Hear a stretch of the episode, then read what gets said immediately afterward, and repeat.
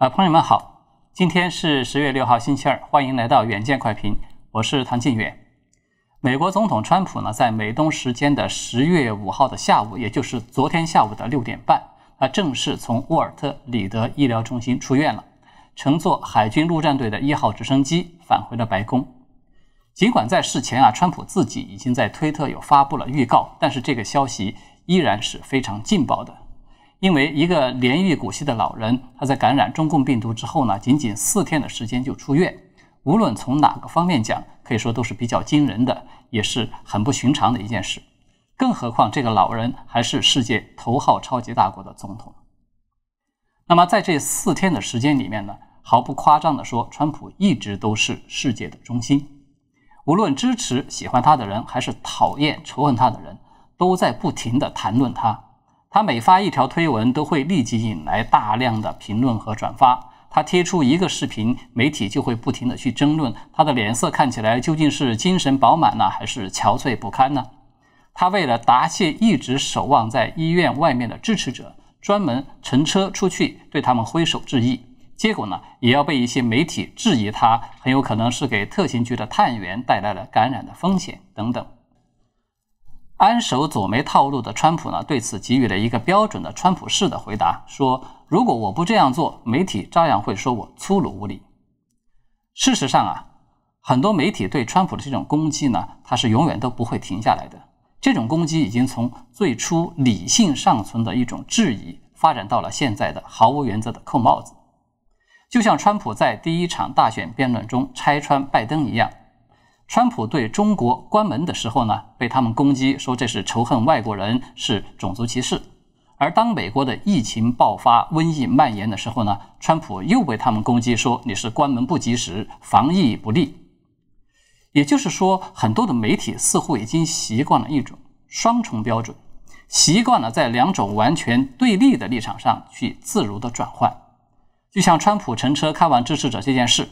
即便是同车的特训局的探员。他们穿着全身的这种隔离服，戴着护目镜，还有就是 N95 的口罩，可以说是全副武装了。但是呢，左媒依然要煞有介事地表达一下对探员安全的担忧，展示一下自己的爱心。然而，当面对着持续了几个月的那个 BLM 示威，就是黑命贵的示威，无数的示威者连口罩都不戴，拥挤在一起的时候，这些媒体的爱心却同步一下消失了。集体表现出一种选择性的实名，只字不提传染的风险。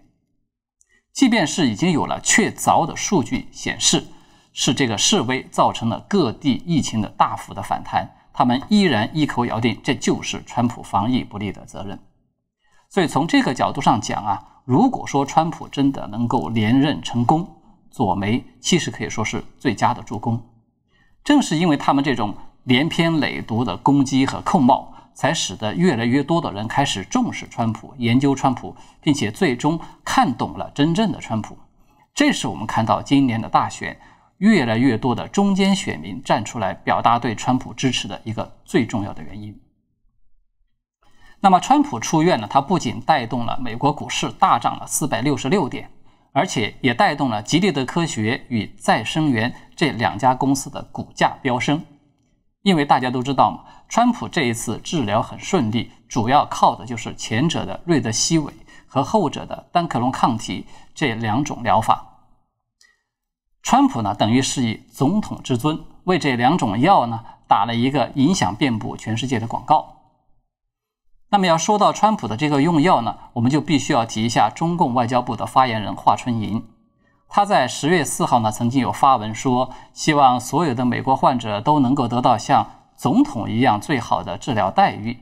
结果呢，被网友一句“希望中国老百姓也能够获得和习近平一样的医疗保健待遇，同时也获得和你一样的言论自由”这样的一句话，怼了个鼻青脸肿。其实华春莹这话呢，是一种典型的不管自家门前雪，专管他人瓦上霜的心理。我们知道，歌德啊曾经有说过一句话，他说：“人变得真正低劣时，除了高兴别人的不幸外，已无其他的乐趣可言。”这话呢，说的其实就是华春莹这一类极具特色的中共人。当他们看到川普以及无数的美国人感染了致命的病毒，就感到无比的开心，甚至还敲锣打鼓，挂出一个大横幅以资庆贺。一旦看到川普恢复好转了，他又难受的不行，憋不住呢，非要损上那么几句话，心里才会觉得好过一点。只是呢，华春莹她本身肚里没啥墨水，她好不容易憋出那么几句话来，也都不事先做做功课，结果呢是漏洞百出。实际上，川普用的什么药，可以说已经是无人不知、无人不晓的，就是瑞德西韦、地塞米松与综合抗体疗法这三板斧。瑞德西韦不用说了，早已经是治疗中共病毒的早期感染的标配。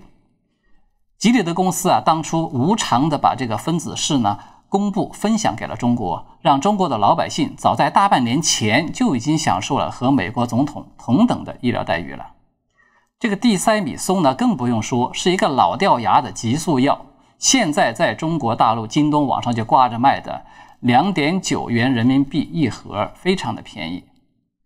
这个三板斧中唯一称得上是新药的，就是再生元公司的这个综合抗体疗法。但是呢，这种鸡尾酒疗法实际上它并没有获得美国 FDA 的批准。川普呢是在同情用药这样一个模式下使用了这种新疗法。这个用药的风险是要自己去承担的，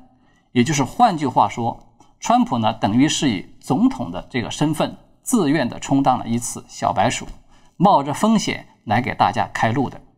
而这个待遇呢，同样也是美国的老百姓已经享受过的。当初啊，美国第一例确诊病人在进行治疗的时候，同样也是以这个同情用药的原则，使用了当时还没有获得 FDA 批准的。瑞德西韦这个药，当然，我们从真正的医疗专业的角度来看呢，川普出院他并不是一个上上策，因为即便是治疗方案非常的有效，我也相信川普是完全满足了主治医生的这个出院标准，比如说他的症状已经消失，体温一直保持正常，病毒检测呈阴性啊等等。但是呢，从理论上说，他还没有完全的脱离疾病的影响。他仍然需要继续的隔离，并且继续的服药观察。这一点呢，其实白宫的医生也并不讳言。主治医生肖恩·康里就公开的说，总统还没有完全的摆脱困境，但是呢，医疗团队对总统出院呢是感到放心的。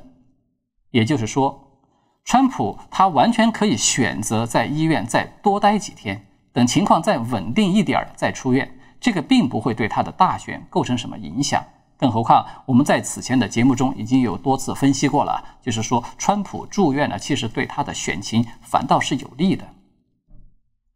那么，川普他急于出院呢，原因可以有很多，比如说大选的因素啦、工作的因素啦，还有媒体的因素等等。但是，我觉得其中最重要的因素之一是中共的因素。呃，我们都知道，川普在患病之初呢。素以胡雕盘闻名江湖的环时的总编胡锡进，就第一时间发推文落井下石，嘲笑说川普这是在付出代价。这个表态呢，显然并不符合中共高层公开的对外场合的这种需要。因为胡锡进他本人很快就删除了这条推文，然后呢又转推了华春莹的一条问候的推文，作为一种弥补。但是他这点小算盘呢，并不起作用。他的这条推文依然很快的就登上了美国大媒体福克斯新闻的头条。当福克斯新闻的主持人晒出这条推文后，随即向共和党的众议员德文·努列斯提问说：“请问众议员和其他的同事，这件事情应该怎么处理？”结果呢，努列斯干脆利落的回答说：“一定会要中共来负责。”事实上啊，中共这次故意操纵国内舆论，对川普染疫这个事件大势的落井下石，早已经超出民间口水战的范围了。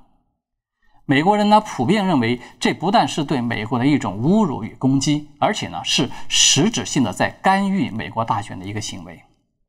胡锡进的这条推文，有幸成为了大陆网络这种仇恨言论的一个总代表。当然，我们无法得知川普本人是否看到了胡锡进的这条推文。但是呢，几乎所有看到这条新闻的美国政治精英们的反应都是出奇的一致。比如，川普竞选筹款委员会的佛州主席贝里亚·伯兰特，他就连续发表了数条推文，强烈的要求中共为总统染疫事件负责，说中国共产党对我们的总统进行了生物袭击，川普总统必须立即对中共采取行动。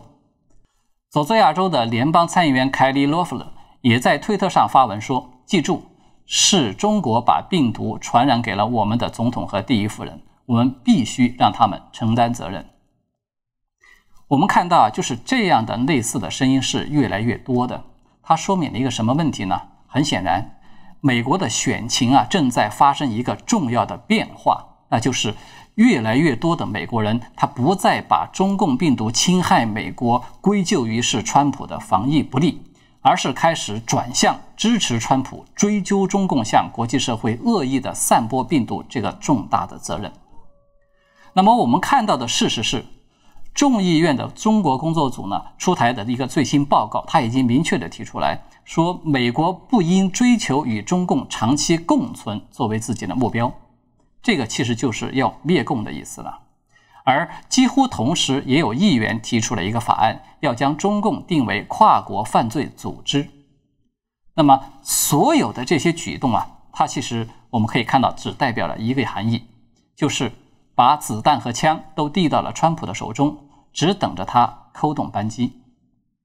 从这个角度上来看，川普预告自己出院的时候说：“不要害怕这个病毒”，也许呢隐含了另外的一种意味，因为他迅速康复、战胜病毒的本身，就可以说是一个战胜了中共的一个象征。好的，今天我们就聊到这里，感谢朋友们的观看。欢迎订阅、点赞，并且留言转发。我们下次再见。